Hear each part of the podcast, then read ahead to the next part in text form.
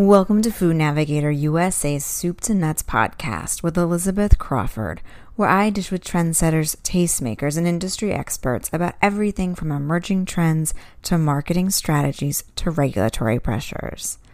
Attracted to recent high dollar acquisitions, consumer demand for healthy and sustainable options, and the opportunities created by a diversifying retail landscape, the number of investors flocking to the food and beverage industry continues to grow exponentially, as does the amount of capital that they're willing to bet on increasingly earlier stage companies. According to research from CB Insights, the number of investors in the food and beverage sector tripled from 2013 to 2017, jumping from about 128 to more than 450 players who range from venture capital funds, private equity firms, corporations, and angel investors. The amount of money they're investing in the sector also is going up. Food and Tech Connect reported that venture capital sunk $1.08 billion across 99 deals in the food and beverage space in 2017, which is up 87.8% from the 66 deals that Dow Jones Venture Sources reported in 2016. But what does it take for eager entrepreneurs to catch the eyes of these investors and to find a strategic partner that's the right fit? In this episode of Food Navigator USA's Soup to Nuts podcast, the co founder of the venture capital group Boulder Food Group, Tom Spier, shares what his team is looking for in potential partnerships with early stage food and beverage companies as part of its recently announced second fund. Earlier this year, Boulder Food Group closed its oversubscribed second fund at more than $100 million. And in doing so, it opened the door for as many as a dozen food and beverage companies to secure capital and guidance that they'll need to break out from the competition and scale up. As Spier explained, much of the fund comes from sources who previously entrusted Boulder Food Group with capital in its first fund, which was worth about 50 million. He added that this validates the VC firm's ability to make wise investments and help young companies succeed. He also notes that some of the fund's limited partners bring more to the table than just capital. Yeah, so so uh, we have a very similar LP base as the first fund. Uh, you know, we're thankful that you know we've done you know well enough with with the first fund that our existing investors uh, feel that it's appropriate to continue to, to back us.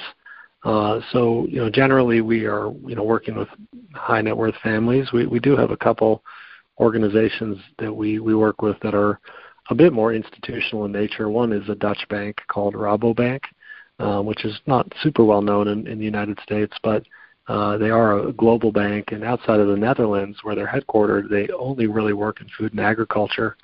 So that's a unique relationship, and it does help us in other ways as well, beyond just the fact that they're a great capital partner. Uh, they have uh, you know terrific research. Um, you know they've got a you know large investment banking team. Um, you know they've got a lot a lot of resources that we can you know tap into at times. Uh, so it's a very similar investor base, and uh, you know in terms of the process of raising you know the fund, it it's probably a lot like the process that you know operators go through when they're raising capital for their enterprises. It's you know certainly a lot of conversations, walking people forward, and you know trying to really you know do your best to answer questions they have about the opportunity um, that we're we're looking for. Spier says these opportunities involve innovative companies that Boulder Food Group believes have the potential to disrupt their categories and which are at a much earlier stage than some other investors would be willing to take on. Uh, you know, our goals are to, to find approximately a dozen great partners that hopefully have incredibly disruptive innovation that will uh, be able to drive a, a lot of growth and you know, take a, a significant portion of market share in whatever market area of opportunity the company is working in. So yeah, certainly there are a lot of talented investors in our space. Uh, you know, we tend to focus on the earlier stage. You know, some of the, the firms that have been working in our sector for quite a while have tended to start to, to move upstream and working on, you know, businesses that are quite a bit larger. You know, we even though we have grown a bit from our first fund to now our second fund, you know, we do you know still have a really keen emphasis on early stage opportunities. And I think for those early stage opportunities, um, you know, we are probably one of the, the better checks available given our knowledge in the industry. You know, this is all we do every day. We don't work on healthcare businesses or financial service businesses. We are always thinking about consumer packaged good businesses. So, you know, we have a lot of wonderful connections and relationships that I think ultimately, you know, bring a lot of value to our partners. Other than that clear dictum, Spier says that the Boulder Food Group tries to keep an open mind by not limiting where within the food and beverage industry it might find the next breakout company. However, he does note that it tends to focus more on established categories. We tend not to, you know, necessarily be focused on any single category. We, we're looking, you know, across the entire, you know, universe of food and beverage at any given time. And you know, I think, you know, generally we're going to be looking at, at categories that are fairly well established, that have you know a fair bit of scale already. I mean, sometimes there are opportunities that we'll go after that. Uh, you know, they're a bit more niche in the fact that you know maybe the category doesn't exist yet for their concept, but usually it still fits within a broader segment. So you know, I'll, make an example of that as you know Chameleon Cold Brew, which you know we partnered with Chameleon. It was one of the earliest uh, beverages to launch in the cold brew space, but you know it was a coffee company, and there was already a well-established coffee category. So while while the company was doing some trailblazing in the category, uh, there was only so much learning that the consumer had to go through in order to start to adopt and you know change from maybe you know buying a the Starbucks Frappuccino to a you know Chameleon Cold Brew. While the Boulder Food Group remains open to companies from different categories, Spier says there are a few areas and trends on which the firm is paying close attention, including whole foods that serve as the foundation for leading diets such as keto and paleo. In addition, he said that CBD and plant based alternatives are high interest areas.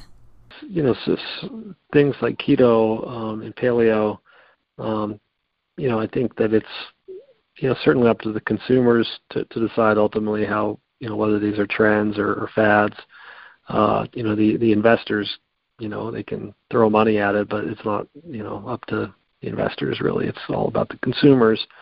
Uh, so yeah, we're you know certainly you know trying to really have a fundamental understanding of you know why something may be here to stay a bit longer uh, you know, we tend to believe in, you know, real clean food, um, whole foods, and uh, certain, you know, you know, diet trends that are built on uh, a foundation of, you know, real whole food. I think, you know, in my estimation, is more likely to be, you know, a longer term trend as opposed to just a flash in the pan.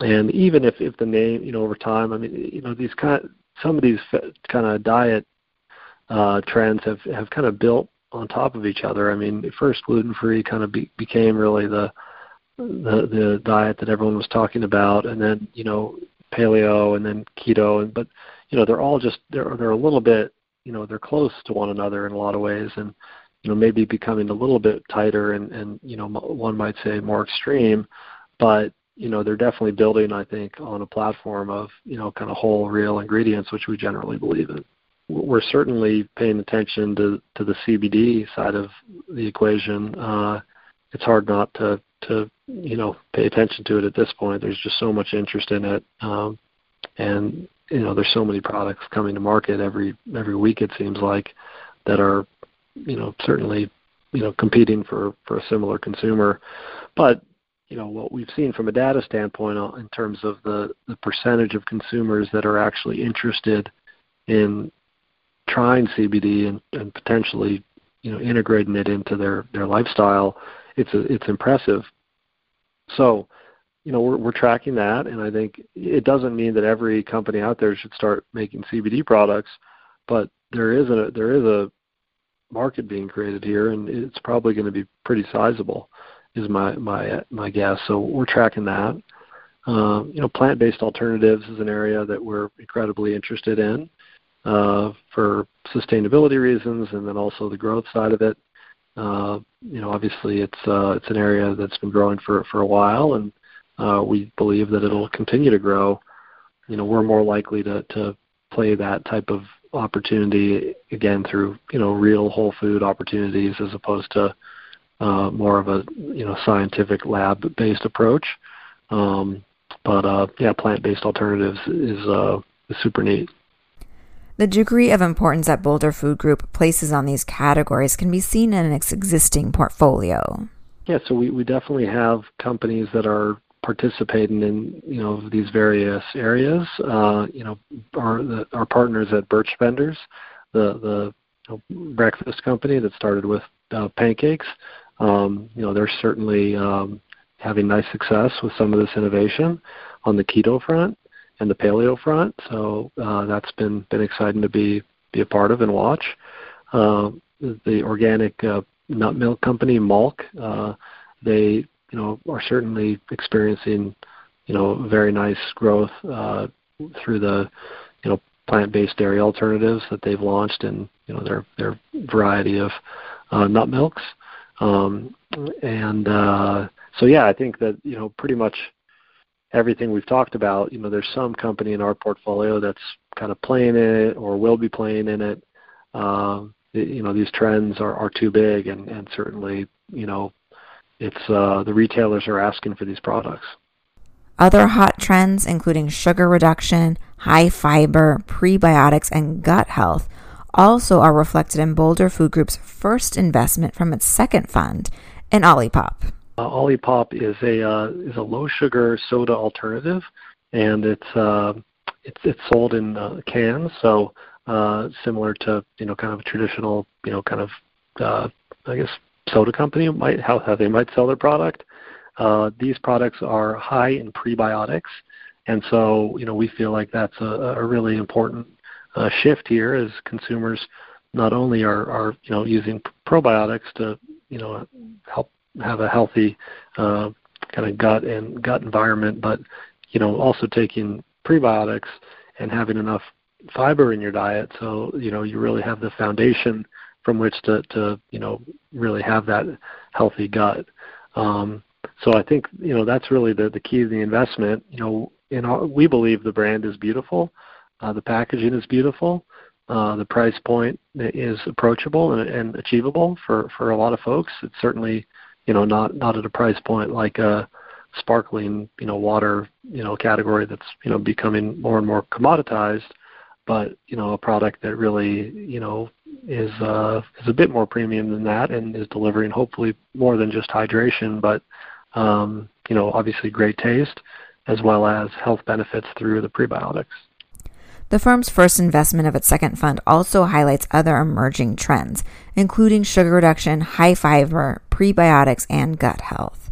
But beyond the actual product or brand and how it fits into these macro trends, Spires as the Boulder Food Group evaluates potential investments based in part on their growth rate and profit margins. You know, growth rate is really important. You know, if a company is very small and the growth rate is high, you know, it may be less meaningful, but as a company gets more scale, if they can maintain a a, a really healthy growth rate, that you know tells a pretty big story. If you're a company that's doing less than a million dollars, you know, ideally, you know, you're you're growing exceptionally fast, and you're not going to you know be that small for that long. I mean, a million dollars is a great accomplishment, so I don't want to take anything away from from a company that achieves that goal. But you know, you know, the companies that we typically see at those early stages are growing, you know, quite a bit faster than that. Um, and then, you know, well, yeah, once a company is, you know, more mature, maybe 20, 30 million in sales, you know, a 50% growth rate, you know, five zero is, you know, I'll call impressive. And then, you know, something you know, if you're growing slower than your category, that that's certainly a red flag. So if your category is growing at 10% and you know your company is growing at you know six percent, you're lagging the category growth. Um, so you know that's a metric that companies are going to want to keep track of pretty closely. And then of course you know profit margin. You know, you know it's possible to to support companies for you know a short period of time if they don't have a healthy profit margin, but over the long term, that can be really problematic. On the margin side, I, I think you know there's you know the higher the better. You know as long as you can deliver you know the quality that that you need to um, to compete. So uh, you know in terms of you know you know I, I'm going to talk in terms of manufacturing margin. You know just to make it a little more simple because you know gross margin tends to be after trade spend and other variable expenses that, that are different depending on what company you're in and what category you're in. But you know, manufacturing margin wise, I mean, ideally you're seeing a manufacturing margin um, which would be at least 50%. I think that's kind of a a great starting point. I mean, again, the higher the better, and in some cases, you know, a lower could be okay. You know, you know, especially long term, if if you know companies feel like the opportunity is is for you know, in, in insourcing manufacturing down the road, and and you know the company knows that if they do that, then they'll get, you know, back the you know the 10% they need to get to 50, for instance. Um, and then you know I think that you know if you go up from there, I mean certainly not a lot of companies have super super high margins in food and beverage, but some do. And uh, you know the higher that gets, the more wiggle room that you have to do promotional activity, to to do brand marketing activation, certainly to hire high quality talent and uh, management teams. Spier also notes that potential investment targets also need to have a clear business plan that's actually written down, which is something I know that those of you who listen to our Investing in the Future of Food series have heard me say over and over again. The companies that really have the most you know thoughtful plans that, that have been put on paper, you know, in terms of you know how they're thinking about their their margins, how they're thinking about their personnel, how they're thinking about you know their growth, not just for the next three months, but for the next three years. You know, those tend to be the companies that become the most exciting for us to to to, to speak with because there's the most for us to dig into. You know, certainly people that come with really, really, you know, a ton of passion, but you know, not a lot of um, you know plans that have been put on paper, I think that that can be tough. Uh, you know, generally our first question is, can you send us your plan? Because um, you know we love a great conversation, but we really, you know, in order for that plan to translate to a whole organization and a team of people trying to accomplish a goal, you know, if it's not on paper, that just gets to be real tough. And it's tough for the investors to buy in, and it's tough for the, the, the teams that are asked to execute those plans to achieve it. Once a company signs with Boulder Food Groups, Spier says the team is able to provide more than just capital. It can also provide experienced guidance through many common challenges, such as supply chain management, price pack architecture, personnel and organizational structuring, and other long term strategic planning goals. And with that, we reach the end of another episode of Food Navigator USA's Soup to Nuts podcast. I hope you'll join me again next week. And to help you remember, I encourage you to subscribe to us on iTunes. Until then, this is Elizabeth Crawford wishing you a productive and profitable week.